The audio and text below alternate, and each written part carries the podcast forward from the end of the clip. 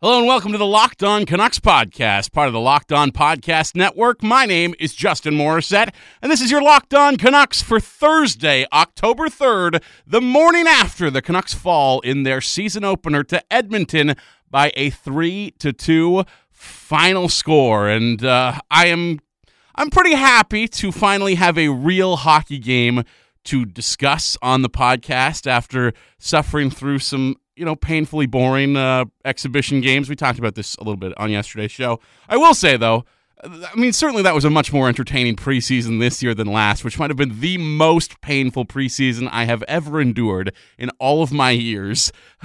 Watching this team, uh, covering hockey in general at a, a number of different levels, the Canucks were absolutely dreadful uh, in the preseason last year. And, and hey, we didn't have to suffer through that, but we also, you know, it, there's this uh, appeal of preseason hockey initially in that, hey, hockey is back.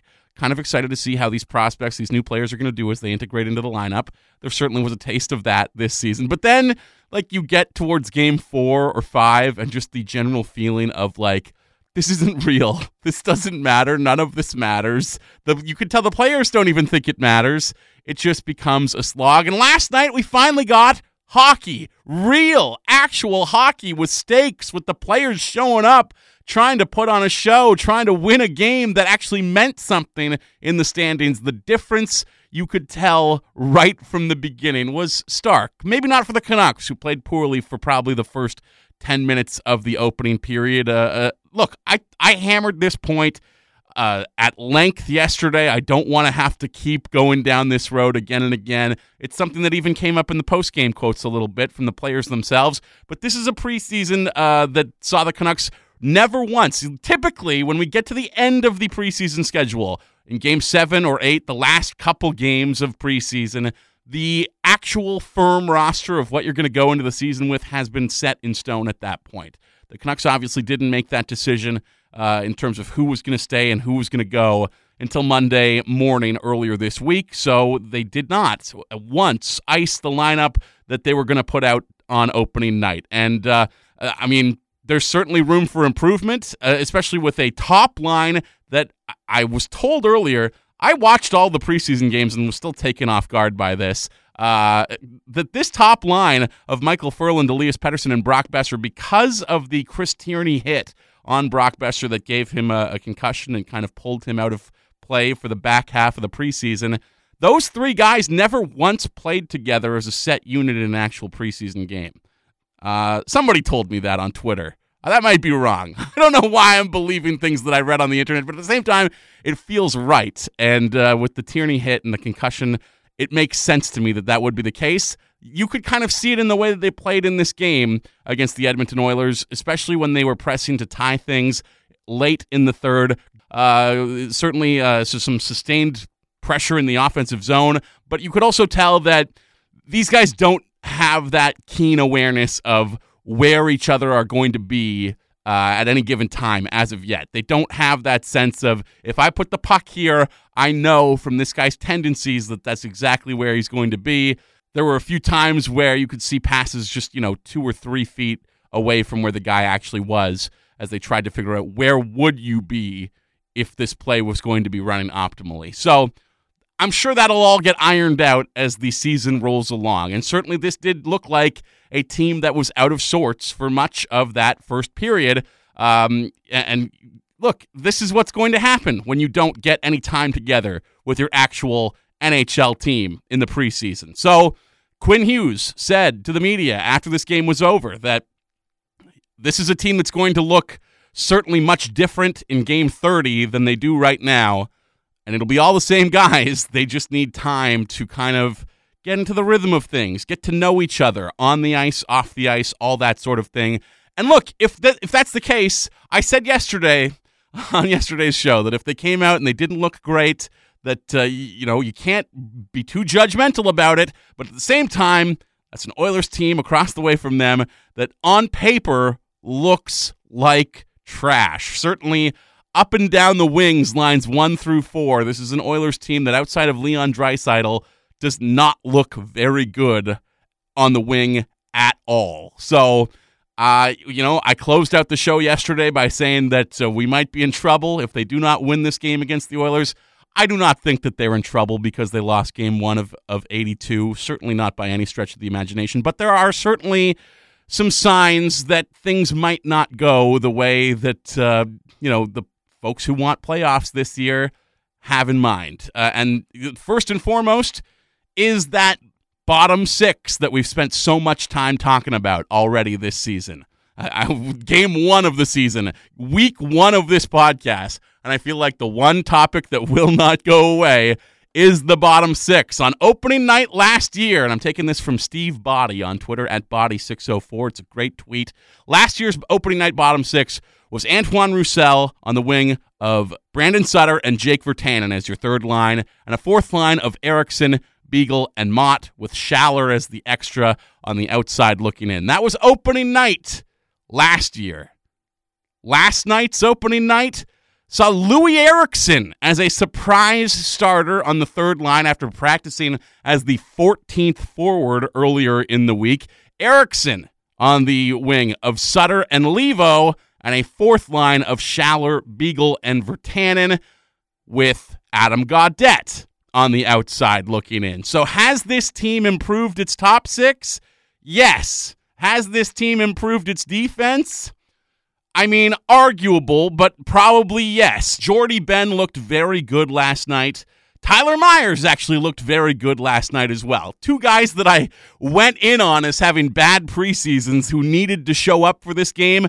They really showed up for this game. In fact, they combined on the Canucks' second goal of the night, and that would be Tyler Myers and Tanner Pearson. More on them later. I do want to talk more, however, about this bottom six, because this is just rearranging deck chairs on the Titanic. That's, that, if anything, when you look at those two lines in stark comparison to each other, I know Roussel is injured, and he will be available to this team in two months or so. So, you know, there, this is a bottom six that will improve with the addition of Antoine Roussel, a guy who can move up and down the lineup, a guy who has proven chemistry playing with Bo Horvat on a second-line role.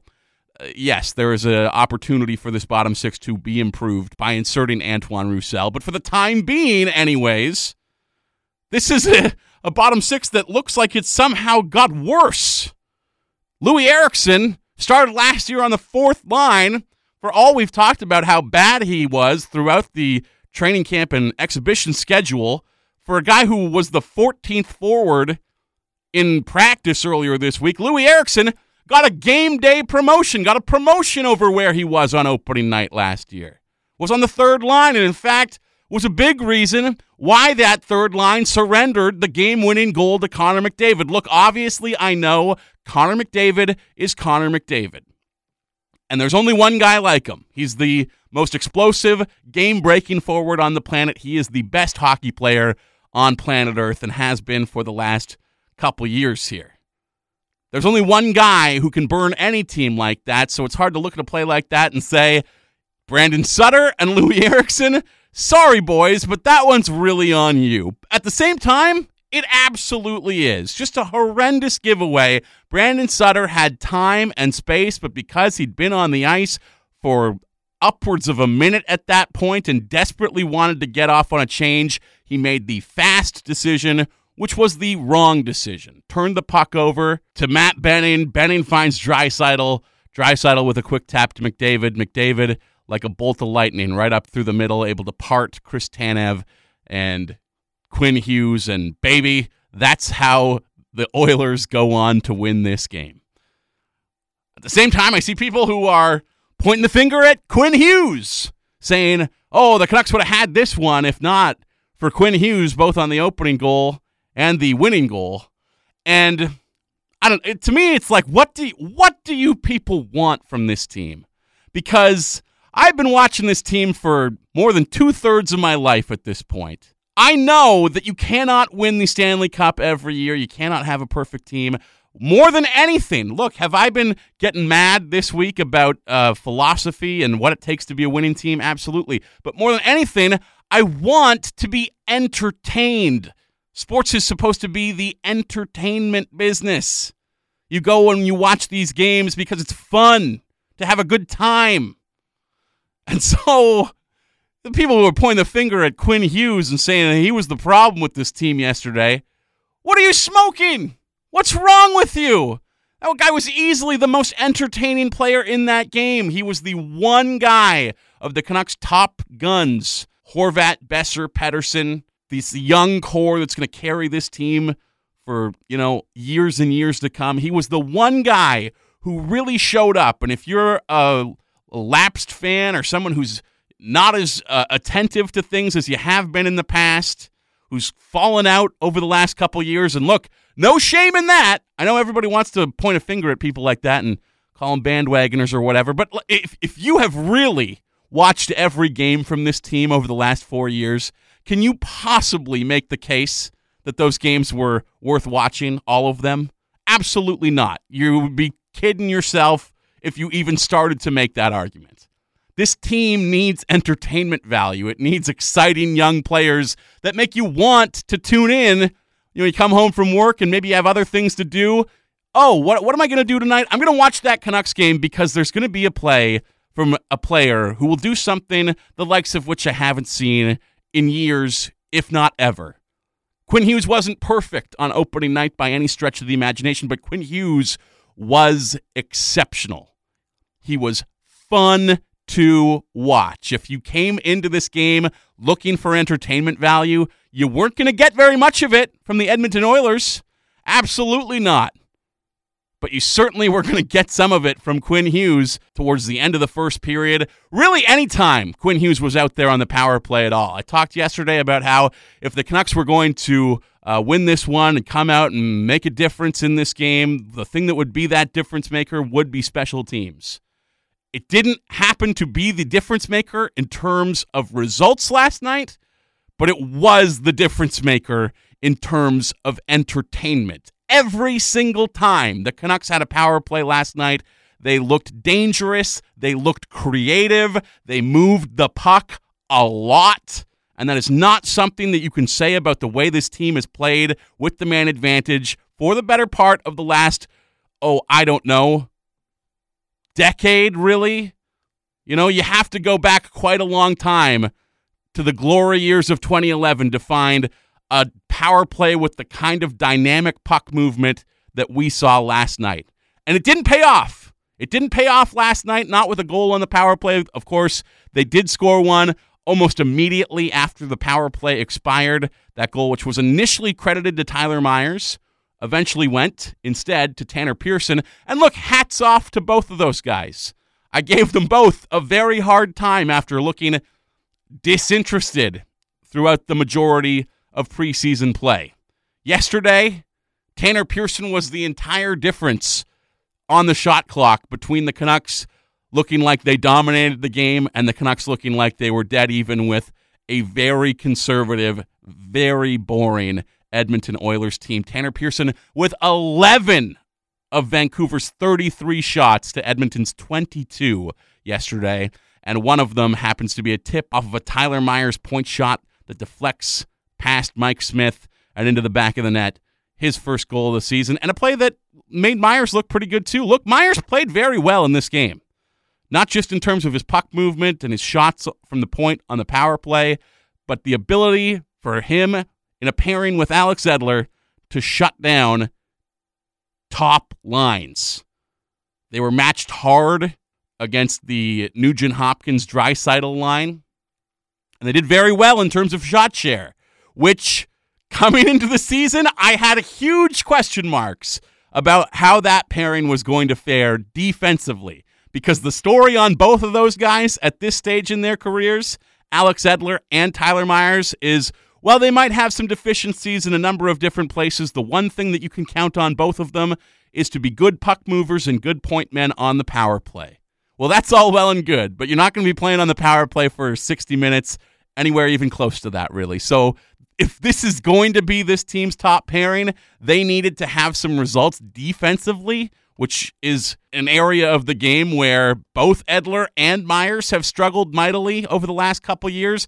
I know it's just one game, but the early returns on that pairing were shockingly good. And maybe that's just because my expectation of what I want from Alex Edler at this point of his career and my expectation of what I think of Tyler Myers as a player from his years in Winnipeg coming into this season are at a place where, you know, I was pleasantly surprised. And that's a good thing to feel about players that you're pretty anxious about and players who are on big-ticket contracts for uh, several seasons to come. I mean, more concerned there with the Tyler Myers contract than the Edler one, but positive early results from those guys, and that's not a storyline that I was expecting coming out of this game at all, so I have to give credit where credit is due, and credit to Tanner Pearson as well for just being a shot machine, the likes of which the Canucks have not seen since Mikael Samuelsson was an important part of the top six uh, several years ago as well. And that's an important role to have, honestly, to have a guy who can just fire from anywhere, who's always looking to get shots on goal. You never know what's going to happen when you create rebound opportunities like that if Tanner Pearson continues to have that mindset for the entire season. I mean, the same things that we said about Mikael Samuelsson back in the day might be true as well. Sometimes it's frustrating when you're trying to make plays and set up in the zone and do all these things with the puck to have a guy who's always going to fire it off instead of, uh, you know, making the play that might find an open guy with a pass. But that wasn't the case last night, I didn't think. I actually thought that second line with Pearson, Miller, and Horvat acquitted themselves quite well. And if this is the way this team is going to play in the top six down the line, then they should be looking pretty good. Because, yes, the Boeser, Pettersson, Ferland line had some issues last night. We're a little out of sorts, a bit out of sync. Passes not quite where they should be. But when they get tuned up, when those guys are all in sync together, and that second line keeps rolling, if it can keep rolling the way it was on opening night, that is a top six that's going to be quite a thing to watch this year. The only complaint is, of course, not to beat a dead horse and circle back to the waving of Sven Baertschi over and over and over again this week. There were times in the first and second periods of yesterday's game where the kind of uh, auto shuffler uh, of the deck of cards that the Canucks have at their disposal would have been busted out back in the Elaine Vigneault years. Uh, you know, the times when this team looked like it was missing something, that's a perfect time to start cycling up the lines and trying to find some spark by putting guys together and seeing what they can do. That didn't really happen last night, and it didn't really happen because who the heck were you going to put in the top six? Maybe Josh Leivo? Maybe? This is exactly why you shouldn't waive a guy like Sven Baertschi. He gives you options. On a night when your top six is stagnating and not everything is working out quite as it should, he gives you the option of having a guy who can play in that top six who's not already in it, and you can shuffle things up and see if you can catch a spark. Now, maybe that's not the play right now because, as I mentioned, these lines do need to find some chemistry, but in the bottom six, do they? Do they really need to find chemistry? Is Brandon Sutter really going to learn how to play well with Loui Eriksson? Is is Josh Leivo really going to be able to elevate his game to a point where the Eriksson-Sutter combination is not dragging him down? Are Jay Beagle and Tim Schaller going to be anything more than we already know they are ever? No, probably not.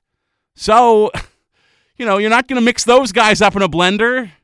You're not going to lift Loui Eriksson up into the top six to see what he can get going with Elias Pettersson. Heck, that would be even worse than things were going earlier in the game last night. So the people who wanted to beat the drum about why waiving Baertschi was a big philosophical mistake, they got a nice feather in their cap last night, not just because the Canucks didn't have the depth to shift up the lines, but because the three guys who made the team, specifically the two who were in the opening night lineup over Adam Gaudette and Sven Baertschi, in Brandon Sutter and Loui Eriksson specifically, were the two guys who cost the Canucks the game, who gave away the puck on the winning goal, and who, after that giveaway, didn't even move their feet to get back into position and try and right their mistake. Loui Eriksson did not take a single stride. He glided back from center ice, completely gave up on the play, and it didn't take very long for Brandon Sutter to do the same. Now, if you want to hang that play on Quinn Hughes, again, I would say you're crazy. One of the most exciting and dynamic things with Quinn Hughes that we talked about at the end of last year is that he has the speed. He might be the only defender in the entire N H L who has the speed and the skating stride to keep up with a guy like Connor McDavid. And he showed you exactly that last night after that giveaway from Sutter to Benning. Yes, the defense is out of position because both Hughes and Tanev are looking like they're going to head off on a change. But but still, even still with that said, Quinn Hughes is still able to get back into a spot where he's able to get a stick on that puck and nearly poke it off of the twig of Connor McDavid. Unfortunately, McDavid gets a fortuitous bounce that puts it right back on his stick before he rifles it past Jacob Markstrom. And that's all she wrote in last night's game as the Oilers skate away with a three two victory. Do you want to say one more thing about the Oilers, though, before we wrap up? I know I uh, gave a hard time to Tyler Myers and Tanner Pearson after their preseason, and they both proved me wrong yesterday. Also gave a hard time to the Oilers for having Zach Cassian in their top six. And boy, did he prove me wrong yesterday as well. Heck of a playmaker, and what a goal scorer's goal. He also just shrugged off Alex Edler. Uh, he, he looks like exactly the kind of guy that the Canucks were hoping he would be when they acquired him in the Cody Hodgson trade so many years ago. Now, the frustrating thing about following a guy like Zach Cassian is that he always gave you those tantalizing flashes. The problem is consistency. Can he consistently be that guy over the course of an entire season? I don't think he can. Uh, he's twenty-eight years old now, so it's getting a little late for him to put it all together and have the kind of season that we've long been waiting for from him. But at the same time, in terms of overall line composition and talent spread across all three positions, that second line of the Oilers is easily their best. Draisaitl and Nugent Hopkins and, and Zach Cassian, that's consistent talent in all three positions because the Oilers have center depth. They do not have wingers, really, at all. And uh, kudos to Zach Cassian, somebody who I've been pulling for for a very long, long time. And when guys get stuck in kind of rehabilitation and, and drug issues in their early twenties and teams give up on them, it's a pet issue of mine to get upset about that because a lot of guys do lean into substance abuse to deal with the pain of playing hockey professionally. So I do feel like hockey teams have more of an obligation to try and help rehabilitate players as opposed to just pulling the chute on them and sending them to another team and making it someone else's problem. I never liked the way Zach Cassian got driven out of town here, uh, given up on by this team. And good for him. You know, he spoke to Thomas Trantz of The Athletic yesterday before the game and said that his partying days are behind him. He's old and boring now. He plays hockey. He goes home. And uh, that's about it. And maybe that's not the entire truth. I'm sure he still has some lollipops here and there, but his wild man days seem to be behind him. And if Zach Cassian can put together a, a good little season here for the Oilers, it would be nice to see because you want something that's nice to see on the Oilers. Their style of play certainly is not that. Remarkable that a team with the most exciting player on the planet might be the most boring in the league. They looked exactly like a Dave Tippett team yesterday. That was the one thing that I did not take into account in my game preview when I thought, oh, the, look at this roster on paper. The Canucks are going to roll over these guys. They play a trapping style that makes you dump and chase the puck from the neutral zone into the offensive end. And, of course, they have one of the top puck-handling goaltenders in the game. So if you're going to play a dump and chase style, Mike Smith is going to intercept that puck, and he's going to dump it right back out. And nothing is going to happen for the entire contest. Heck, even Connor McDavid, off the rush, would come in with a shot, and as soon as he got that shot away and Jacob Markstrom made the save, he would immediately be bolting back out of the zone into the neutral ice to join that neutral zone trap. So Dave Tippett has instilled this into his top-skilled players already, but when I see people who are following the shot metrics saying the Canucks dominated that game, it is easy to dominate a team who philosophically does not want to engage with you offensively in the first place. The Oilers' entire M O is to play a safe, almost perfect defensive game and hope that one of their three offensive stars can find lightning in a bottle at least once, twice, three times in a hockey game. And ultimately, that's the difference in these two teams on this night is that the Oilers got offense from their top guys, and the Canucks did not. And that won't always be the case for the rest of this year. So we'll put this one behind us and move along. There were some promising signs, I think, overall from this game. There were exciting plays from Quinn Hughes, and to have a player who can electrify the viewing audience on a night where Elias Pettersson is a little bit quiet, maybe doesn't have the night overall that has captured so many people in many, many games, certainly the opening ten of the season last year. To have a player like that on top of Elias Pettersson, uh, that's the kind of excitement that this team needs to be consistently watchable and win back a lot of people who have kind of tuned out of paying attention to them over the course of an eighty-two game season in this city. Good to have some excitement on the ice as well, because the excitement of watching them uh, and engaging in Canucks Twitter over the course of the game obviously has changed dramatically as well. Over the last several years, you know, one of the most exciting things that can happen to you during a Canucks hockey game is getting a like on a tweet from Jason Botchford and knowing that that probably meant something you said was going to end up in the Pravies or Athletes that night. Uh, with that said, uh, big tip of the cap, big daps, stick taps, whatever you want to say, to the trio of guys who will inherit that role this year. Uh, Wyatt Arndt, Thomas Drance, Harmon Dial at The Athletic, who have renamed their post-game uh, festivities The Armies, in tribute to Jason's famous catchphrase, and also uh, because it takes an army to replace all the work that that man did, and it's gone from a one-man job to a three-man crew. I cannot wait to see what all three of those guys do over the course of this year, but I also have to say it was a bit strange to finish this game last night and, and not, you know, have a Pravies or Athletes to wait around for into the wee hours and not go back and forth with Botch after the game wrapped uh, in the D Ms as well. It's going to be a, a weird season, but um, we are all doing our part, and uh, much love and respect to those three guys who have a big job in front of them and probably feel the weight of the enormity of trying to fill those shoes. They're going to do a fantastic job, and uh, my absolute respect and love to all three of those guys. But we miss you, Botch. Everything we do this season is for you, my friend. And um, that's it for the Locked On Canucks podcast for Thursday, October third. I hate to end on a down note, but hey, speaking from the heart, that's why I'm here this year. I took this job because I knew it's what Jason would want me to do, and I cannot stress that enough. So thank you for being along on the ride with me all season long. I'll be back with you tomorrow as the Canucks enjoy another day off in Banff, maybe hike Lake Louise. Who knows what they're going to do. They've got some team bonding activities planned in Banff before they take on the Calgary Flames on Saturday night, and we will wrap up week one of Locked On Canucks. It's my pleasure to do this, and it's my absolute honor that anyone would tune in to listen to it. Uh, thank you so much. I'm Justin Morissette, and you're locked in on the Canucks on the Locked On Podcast Network.